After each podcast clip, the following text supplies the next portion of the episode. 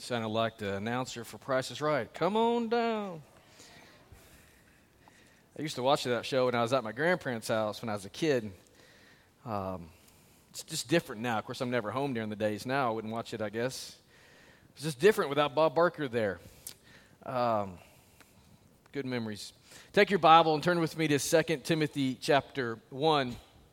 I don't know if you're like me, but when I'm singing, especially in a church setting like this, and we're worshiping the Lord through song, I find myself, as I sing a phrase or, you know, we're, we're, we're singing a phrase together, I begin to think about the biblical background for whatever we're singing and affirming with our lyrics. And so it ministers to my heart as I sing along and I think about, wow, man, they're talking about the, the glory and the goodness of God, the greatness of God. And they're, they're affirming the fact that, that we're adopted children into the family of God. And so I don't know about you, but this morning the, minister, the songs really ministered to my heart and encouraged me in my faith uh, to love Jesus a little bit more uh, deeper and to serve him a little bit more uh, passionate in, in my own personal life. Thank you, Nick and team, for leading us this morning the way you have. And um, I trust that God has prepared our hearts to speak to us now from His Word. So, 2 Timothy chapter 1.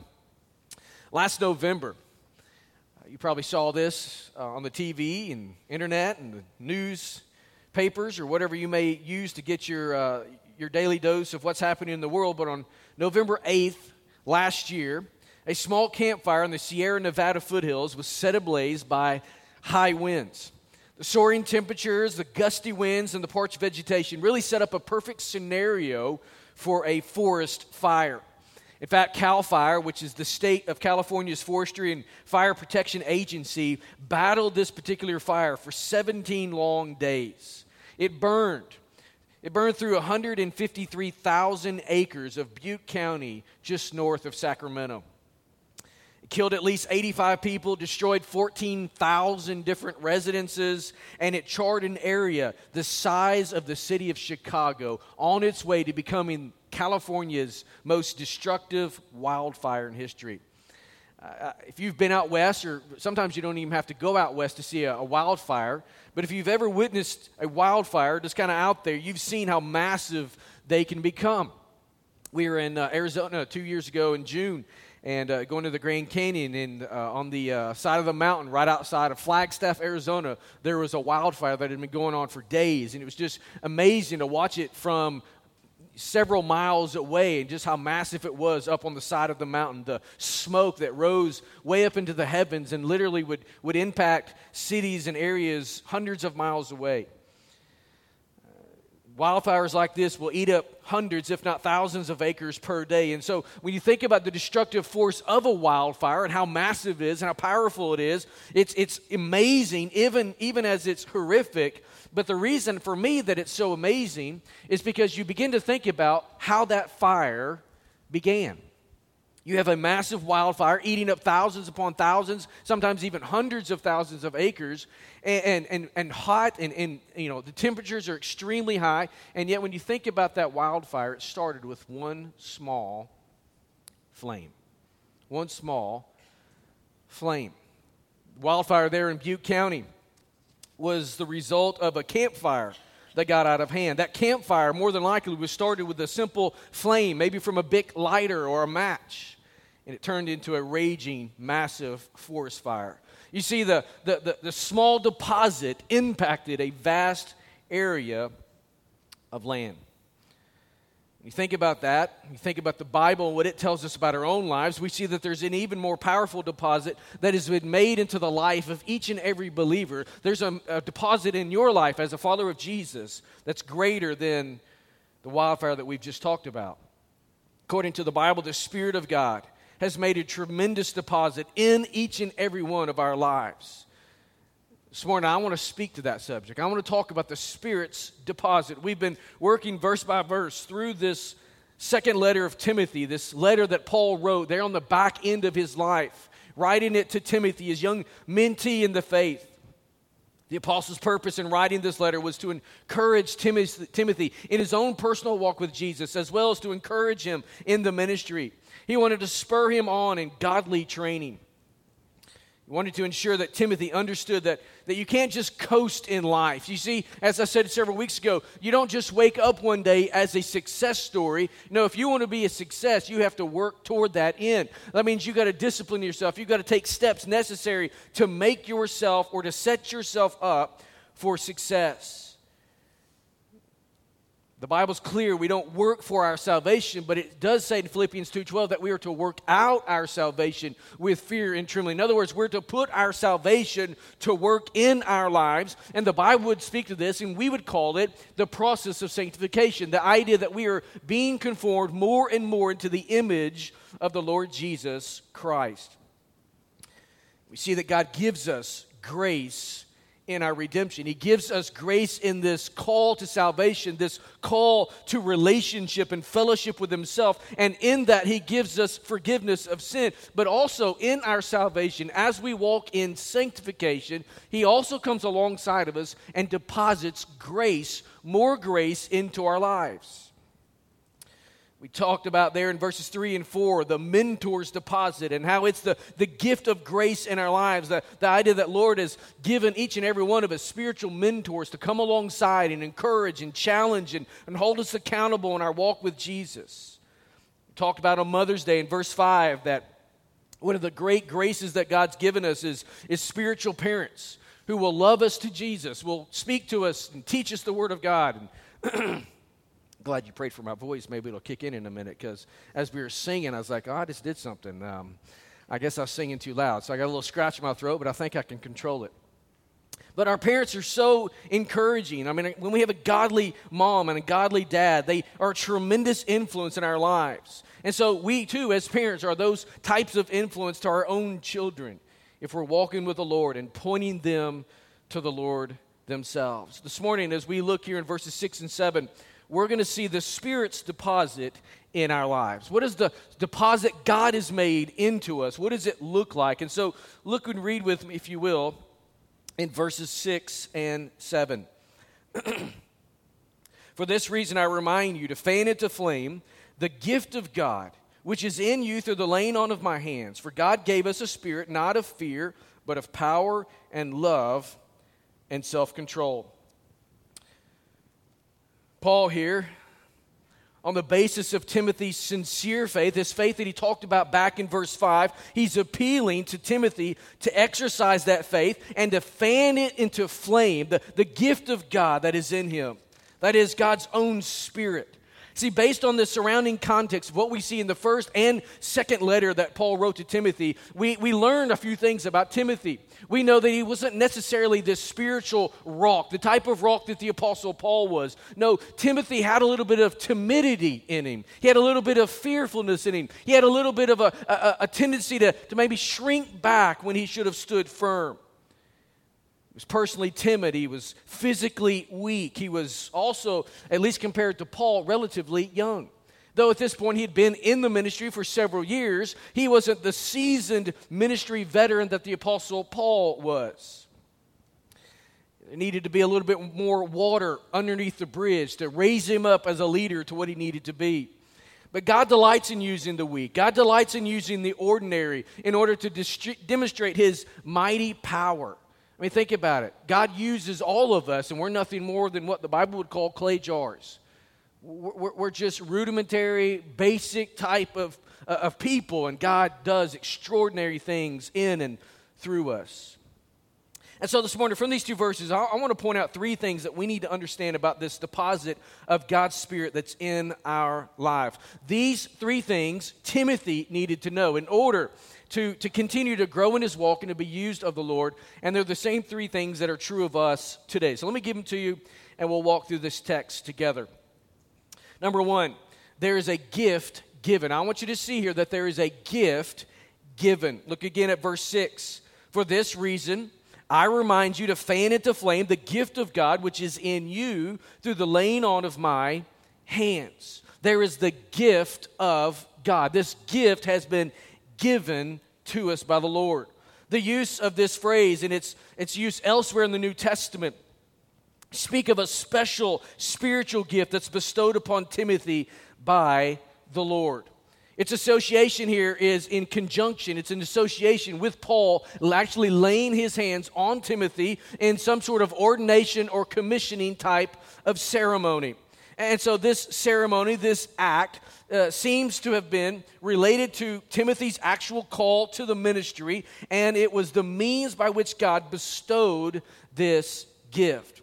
Therefore, the gift was probably, as the great preacher John Stott says, a special endowment or anointing of the Spirit with which Timothy received to equip him for the work to which he had been called. And so there was a special calling upon Timothy's life, and with this special calling came a special gift to enable him to do it. And that happens for all of us. God empowers all of us to do that which He's called us to do. And so this special gift flowed out of the initial gift that was given in Timothy's life. Look again at verse 7. For God gave us a spirit not of fear, but of power and love and of self control. Now, most of our Bible translations that we probably have in our hands this morning, if you've got a copy of the Bible that's actually paper, hold it up. I'm just curious. Okay, put them down. If you've got an electronic, hold it up. All right. I, am just curious. No judgment whatsoever because I preach from a, a typed, you know, a paper Bible, and then when I go to small group in a little bit, I will put this on my desk and carry my phone. Why I do that, I don't know. It's just uh, I, I, do it every single week um, because I'm not leading a small group anymore. So I just put the Bible down. It's easier to carry a phone. I was just curious how many people actually bring Bibles because what I've noticed over the 20 so years I've been in ministry that when you stand and preach and you say, open your Bible to such and such, you don't hear this paper rattling anymore. Sometimes you hear phones opening or things like that. It's just interesting. Uh, so let's look at the text here in this translation, or most of our translations, they're probably going to translate the word spirit in verse 7 in the lowercase rather than in the uppercase, indicating that it's not the Holy Spirit in this first uh, mention of the word spirit. Um, the reason for this is that they look at this statement and they see that it begins with a negative and it's followed by a positive statement. And so they would just attribute this as not relaying or re- referring back to the Holy Spirit, but referring to this, this spirit or this gift that's within Timothy. And so they recognize the positive affirmation that follows the conjunction but. You see, when he says but of power and of love and of self control, they see it as referring to the gift the Spirit of God brings into the life of the believer. He is the one who gives us power and love and self control. The Holy Spirit does that, not our own abilities. And so, if this understanding is correct, and I personally believe it is, then the pronoun used, the, the, pronoun us that is used, refers to Christians in general rather than simply referring only to Paul and to Timothy. And also in this verse, we see that the verb gave is in the aorist tense, which refers back to the past action of God. Uh, beginning in every Christian's life when the Holy Spirit comes to dwell within them. And so the gift that's initially given to us when we come to Jesus Christ is what? It's the gift of God Himself as He comes to take up residence within our, what we would call hearts, within our spirits, within our being. The Spirit of God is deposited into our lives. Romans 8, verses 9, 11, 14 through 16 would speak of this. 1 Corinthians 12, 13 as well. But notice what the gift of God's Spirit produces in our lives.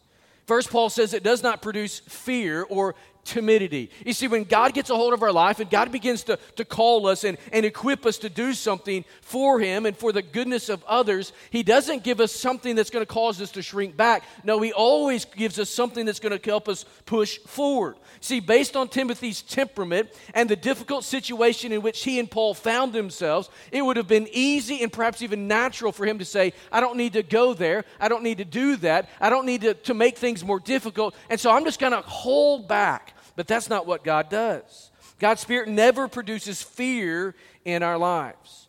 Instead, it always produces power and love and self control. Power here is the, the word from which we get our word dynamite. See, the power of God is present within in each and every one of our lives. We have the power of God. I was wondering, as we were singing just a while ago, as we declare what Jesus has done for us and what he's done in us, how many of our lives actually bear testimony of that? That the, the, life of Jesus is being pressed out through our lives. How many people can see that and identify that there's something starkly different in their life? There's something that's come over them, there's something that's changed them, that's transformed them, and it can be no other than the, the power of God Himself. So many times, we as Christians, myself included, we live such impotent Christian lives because we're not allowing the power of God to press itself out through our lives. Power enables us to thrive and to complete the ministry that God has given us to do. A lot of times you'll hear pastors talk about burnout. Maybe I just never got there yet, but that just, I don't understand that concept. I've had small group leaders come and tell me that before. You know, I just need a break. I just, and maybe you got legitimate reasons for that. I don't want to discount those, but I've just, in my own personal walk with the Lord, and as I serve Him, God always gives me everything I need to accomplish the task He's called me to, to accomplish. And so I would rather burn out than rust out. But so many Christians today are just kind of setting down. They're not doing anything. They're not allowing God's power to be, to be real in them and through them. They're just kind of coasting along. And the, then you get on the backside of life, and when things haven't tr- uh, turned out the way you thought they would or wanted them to, and you wonder what happened. Well, what happened is you never did anything with the thing that was deposited in you. And so, how could you ever expect to have a different outcome than what you're experiencing? The power enables us to thrive. Are we thriving today in our Christian lives? Are you more like Jesus today than when you came to know Jesus 20 years ago, five years ago, last week, perhaps?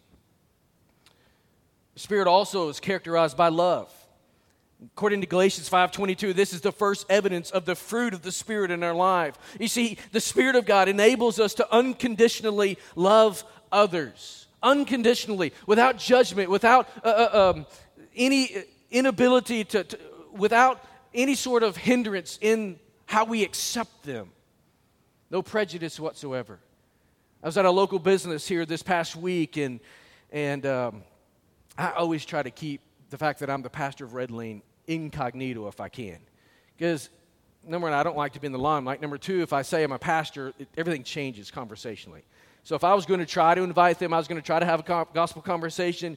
I, have just kind of, I didn't close the door, but I, I kind of half closed it because sometimes people just close off. And so um, I'd emailed back and forth with one of the guys because this is my second time there, and I'm trying to get a, part of my, my lawnmower fixed. And so um, he's like, Hey, you're the pastor of Red Lane. And I was like, How did you know that? I'm thinking, You've been reading my emails. You've been, did you follow me back to the church when I left here the other day? What, how did you know this? And he's like, Oh, it was, it in your, uh, your signature on your email. Like, Man, I should have used my other email account. But, uh, um, and so that, that actually opened an opportunity for me to say, hey, You go to church anywhere? And, and his wife had said, oh, I used to go to Red Lane years and years ago.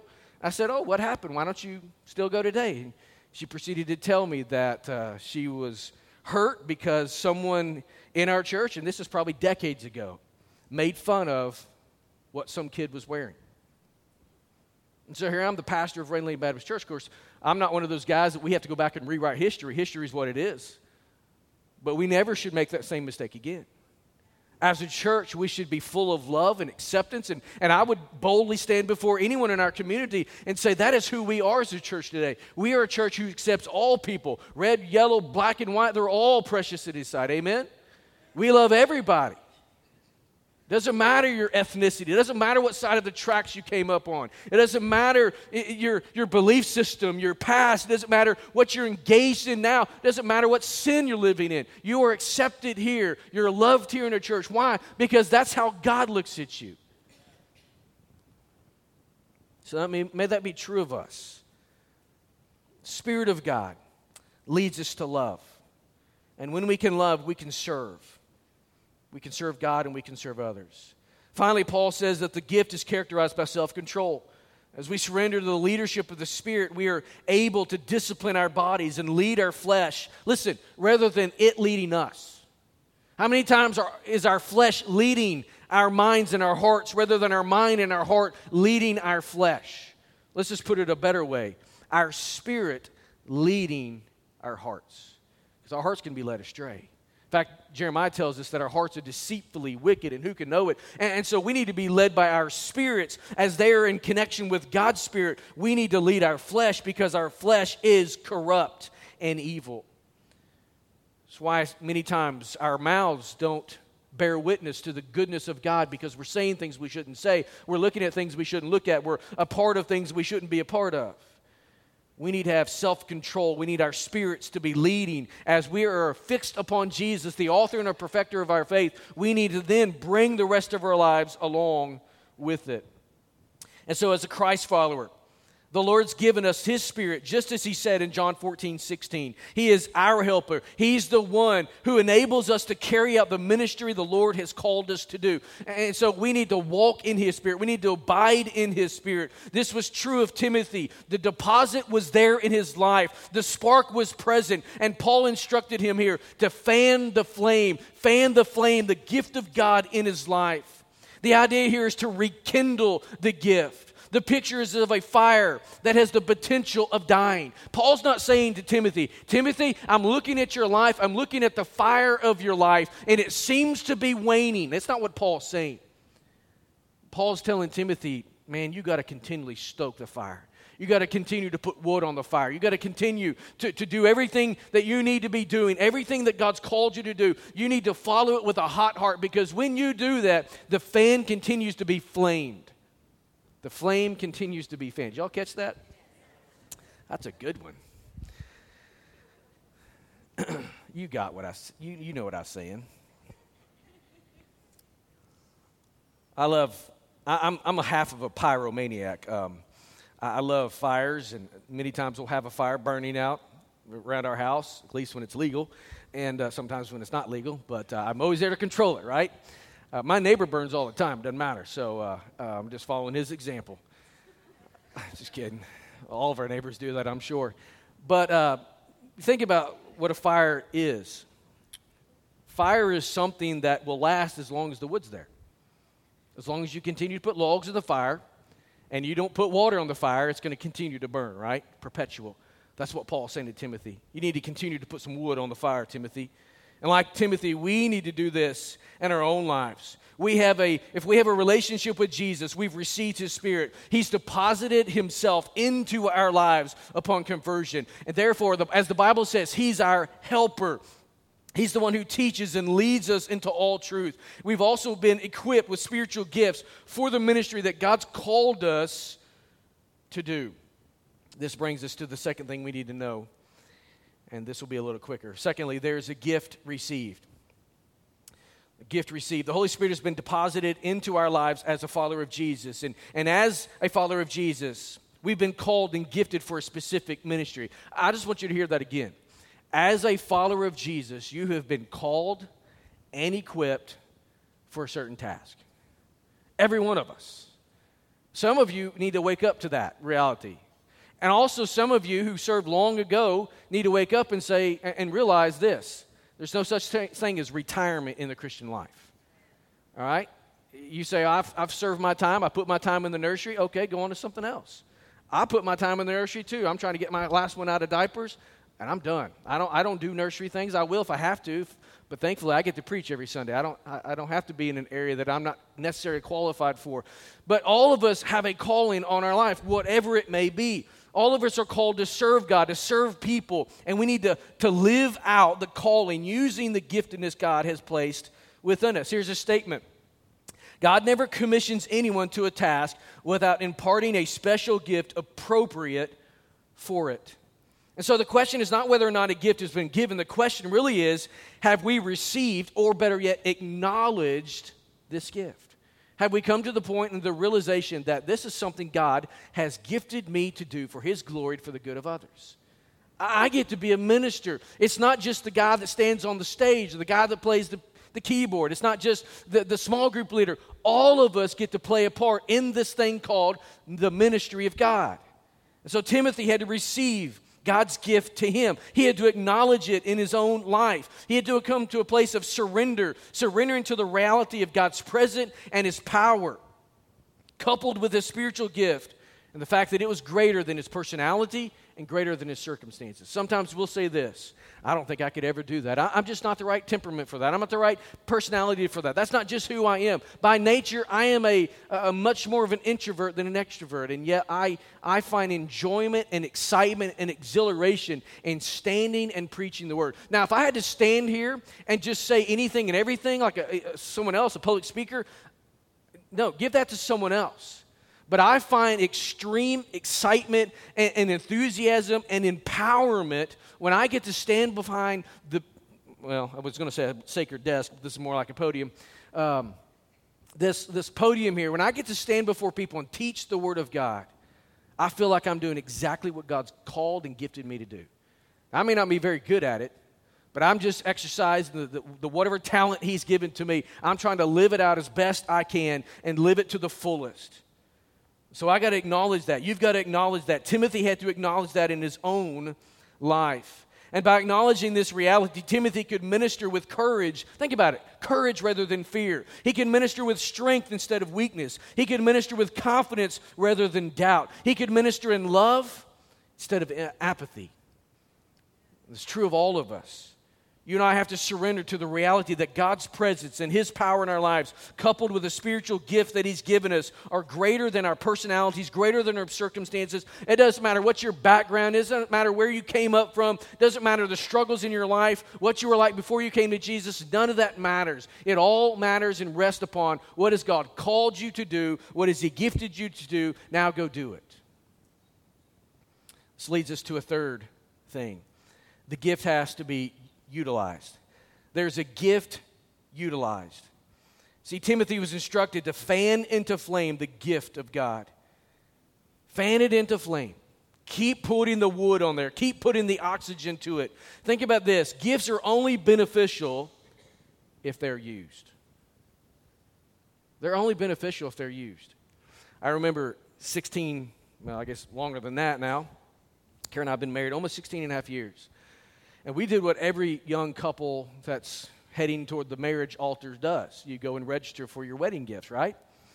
And so back then, it's probably the same now, but all the gifts were primarily for women. And um, we didn't go to Bass Pro or anything like the register. I mean, I would have registered for a new bass boat or a couple rods and reels, shotgun, camp, camper, maybe an RV. That's what I would have registered for. It's cheaper than rent, maybe.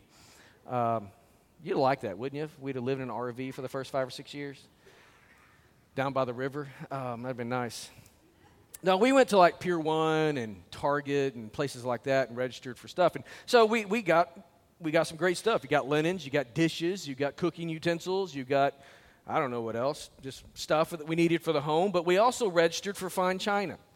And we got some people who gave us fine china. Later, we thought, why did these people waste their money on this stuff, right? Because it sat in our china cabinet for years and years. I really can only remember like twice that we ever pulled it out and used it.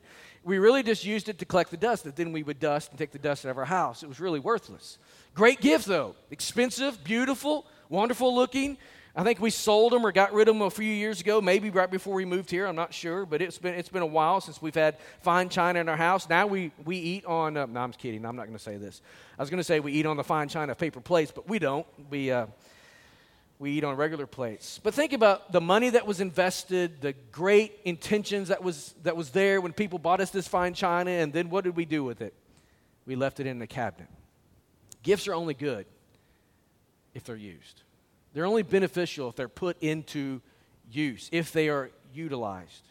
The same is true of our spiritual gifts the things that God's deposited into our lives, they are only good, they're only beneficial if we utilize them in our lives and in the ministries God's called us to be a part of. Do you know how the Spirit this morning has gifted you? You know what God's deposited into your life? Yes, His presence, but with His presence, what has He specifically gifted you to do for His glory and for the good of others? You may wonder, how in the world do I learn what my gift is? Well, there are some tests that you can take. There are some spiritual inventory type tests, and, and we can help you find one of those tests and take those tests, and, and they're moderately beneficial for at least guiding you into the direction of what your gift may be, and, and, and you may be in helps or um, hospitality or, or, or, or uh, proclam- um, prophecy. I was trying to think of that. That's not like telling the future. That is more like declaring the Word of God, teaching the Word of God. You may it may funnel you toward those areas, but this is what I found in my own personal life, and as I've walked with others who are struggling and, and striving to figure out what their spiritual gift is. Here's how you, the best way to learn it go serve. Roll your sleeves up, put your yes on the table, and as you serve in various areas, what the Spirit of God will do is He brings others along your path to encourage, to equip, to, to, um, to, to, maybe direct you in different directions because they will affirm or unaffirm certain things about your life and your calling. And what God will do is He will use those times of service to bring you to a re- realization of this is what you're passionate about. And the reason you're passionate about it is because God's giving you the passion for it. And so I would say if you want to know what your spiritual gift is, come and say, I need to find a place to serve. I need to put my my, my spiritual life, the deposit God's put in me, I need to put it into use for the glory of God. So put me to work. Put me to work. We've got places for you to serve. Timothy here needed to be reminded to utilize his gift. Most of the time, the problem is not that you don't know your gift. I really believe the problem begins with, with you not utilizing it. You have to continue to fan the flame. You, you have to continually to put it to work and allow God's Spirit to blow on that flame. The Butte County fire last year moved from a small campfire to a raging wildfire, all because of the wind. It was fanned into flame for 17 straight days. See, the gift of God in you can become like this wildfire, a mighty force for God and for good if you will fan it and keep on fanning it each and every day. Fan the flame. This leads us to two responsibilities that we need to consider. Number one, keep the fire ablaze. You and I are responsible. That's what Paul's telling Timothy here. Timothy, you are responsible for fanning the flame in your life, keeping it ablaze in your life. You have to make full use of the gift. That's how you fan it into flame. That's how you keep it ablaze. You got to put it to work passionately exercising this gift. See, there's no room for sluggishness, there's no room for laziness in the Christian life. None. That's why I said earlier that there's no concept in the Christian life of retirement. Retirement from work? Yes. Retirement from service and ministry to the Lord? Absolutely not. I plan on preaching as long as I'm physically able. Now, I may not vocationally be preaching, but as long as I have breath in my lungs, I plan to preach the Word of God. I'll do it itinerant one day because I don't have enough strength to get to the office and go to meetings more, more likely, but I'll have the energy to preach. Keep it ablaze. Jesus said in John 15, 2, every branch in me that does not bear fruit, he takes away, and every branch that does bear fruit, he prunes that it may bear more fruit. So serve God, serve others. Many times, I've heard Christians wonder why God seems to be absent from their life, why they can't uh, really understand his, his will, why they're struggling to know His will in their life. The reason they feel this way is not because God has abandoned them. God never leaves us. one of the things that I was thinking about as we were singing earlier is the fact that God is immutable, He never changes, the fact that God never forsakes us. He is not the one that abandons, He never moves away. We move away, we abandon Him. So we let our fire die down. And the way to stoke the coals and the way to get them burning hot again is to fan the flame, the gift of God in your life. If you've ever camped overnight and you had a good uh, fire in the evening into the night before you went to bed and you wake up the next morning and you want to cook the bacon and the eggs. And let's say this I, bacon and eggs taste so much better on a campfire than they do at home on a stove. I don't know what it is about them. They taste better. They always taste good, but they taste better on the campfire.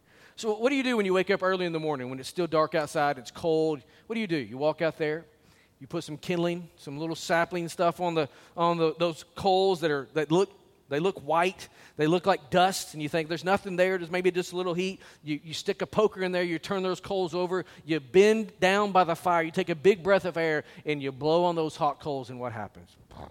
A flame. That's what you need to do. How do I know the will of God? Start serving, start putting your spiritual gift into action. And it's amazing how God will begin to direct your course. Really, it's not Him directing your course, you're just spiritually sensitive to hear Him now when you weren't before. Keep the fire ablaze. Secondly, you're responsible for maintaining spiritual discipline. This requires a proper perspective. Our eyes must remain on Christ as we listen to and follow the leadership of the Spirit. See, we need to rest in His power. We need to model His love. We need to bring ourselves under the control of the Spirit. How do we do that? As we read the Word of God and apply it to our lives, as we spend time praying, as we spend time serving in His power, as we do what, what John 16 says that we're to abide in Christ. He says there in verse 4 and 5 Abide in me, and I in you. As the branch cannot bear fruit by itself unless it abides in the vine, neither can you unless you abide in me. I am the vine, you are the branches. Whoever abides in me and I in him, it is, it is he that bears much fruit, for apart from me, you can do nothing. You got to maintain discipline. You got to walk in fellowship with God. You got to put your gift to service. God can do amazing things really is amazing what God can do in the life of a person who just sells out to Jesus. Many of you are testimonies of that. Ted Traylor, he's, he's, the pastor of Olive Baptist Church in Pensacola, Florida. He's not a personal friend. I've met him several times and been around him several times. And he's just one of those guys that's, you know, 20, 20 so years, maybe 25 years older than me that I've looked up in, looked up to in ministry for, for some time now. But last week I was at a conference here in Richmond and he was there and he was sharing and I heard him tell the story about a guy that came to his church many, many years ago. Came to Olive Baptist. First thing you need to know before I get into the story here, and I'll try to tell it as quickly as possible, but uh, you need to know that, that, that Ted Traylor is a redheaded, fair skinned, North Alabamian redneck, right? He pastors a, a pretty good sized church in Pensacola, Florida, but he's just a solid preacher.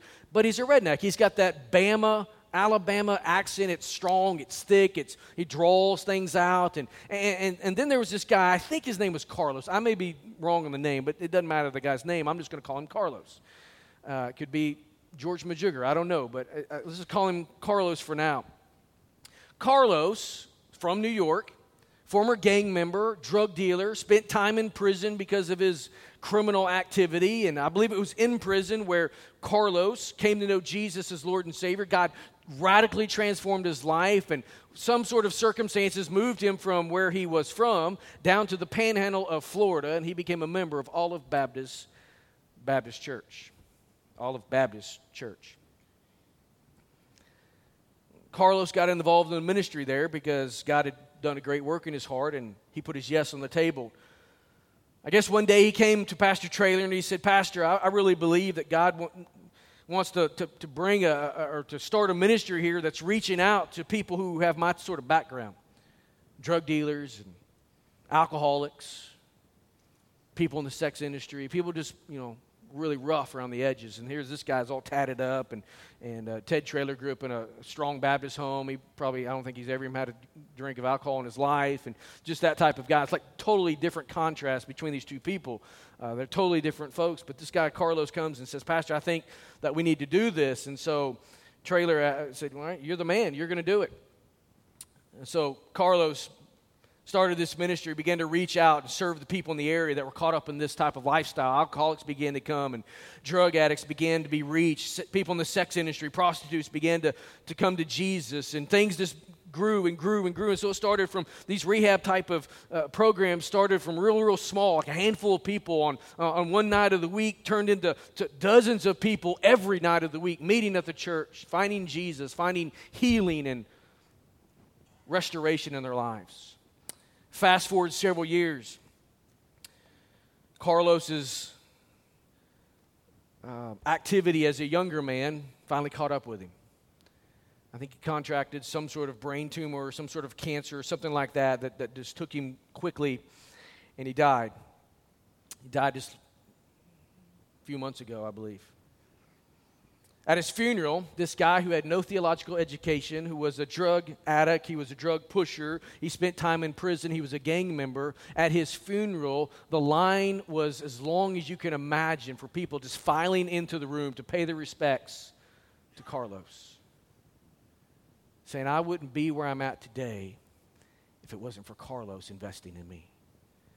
Prostitutes were coming, drug addicts were coming, alcoholics were coming All of these people, men, women, had found Jesus. They'd been discipled by Carlos and, and the others that he had discipled, and their lives are totally different, all because this guy who had a small flame in his life, when Jesus deposited his spirit in there, and he said yes to that, he allowed the giftedness and the circumstances of his life not to be a hindrance, but instead embraced, hey, this is my lifestyle. I have the ability to reach back into that culture where, like Ted Traylor could not, I couldn't necessarily personally reach into that culture because I have no experience there. But those who have been in that culture, who have found Jesus, can now reach back there and bring others out of it. And so he's, these people are coming to his funeral, standing there, testifying, proclaiming that Carlos has influenced me. Why did they influence? Why was he an influence to them? It's because he allowed the Spirit of God that deposited this gift in his life to be used and utilized for the glory of God and for the good of others. He said, That's awesome, Pastor. Glory to God for what happened in Carlos's life. You see, God doesn't want it just to happen in Carlos's life, He wants it to happen in each and every one of our lives. He wants to use you to reach your side of the tracks, if you will. And when we do, uh, do that as a church, who knows what God will do to a community? Who knows what God will do in a county, in a state, in a nation when we really get serious about the Spirit's deposit in our lives. Father, this morning, we're grateful that you have given us your presence. We're grateful that when we said yes to Jesus, you gave us all of you and all of the benefits that come with being a child of God. Father, we thank you that you've called us to now serve you, to, to be your ambassadors, as Paul said in 2 Corinthians, as if making an appeal be reconciled to God. And I pray this morning that we would be a Timothy who doesn't shrink back in fear, but stands boldly and proclaims that Jesus is the way. That we invest our lives in the people who live around us, that we invest our lives in the people who know us best in our family. God, I pray that we would be like a Carlos reaches back into our type of people, whatever that may be, uses our cultural influence to point people to Jesus. God, may we not make excuses, but may we utilize the gift. God, help us to make time. So many times, the reason we don't do anything for your, for your glory is because we just don't make time for it. God, I pray this morning, cross this room, there would be a spirit of confession and repentance of that sin. Lord Jesus, we'd make time. We got time for everything in our life that's important to us. I pray serving you would be important to us. As we move into a time of response, God, I pray that our hearts would respond in faith. God, I, I, pray that our hearts would respond in repentance. Lord, I pray that our hearts would, would respond with a sense of joy and excitement that we get to serve a great God. We get to be a part of extraordinary things. God, I pray that you would in, in, invigorate us this morning in our faith. Fan the flame in our own lives, God, and then help us to continue to fan that flame for your glory and for the good of those who live next door for the good of those who live across the street, across the county, across the state, and across the seas. May they be impacted by the gospel because we personally are fanning the flame, the gift of God in our lives every moment of every day. In Jesus' name we pray. Amen.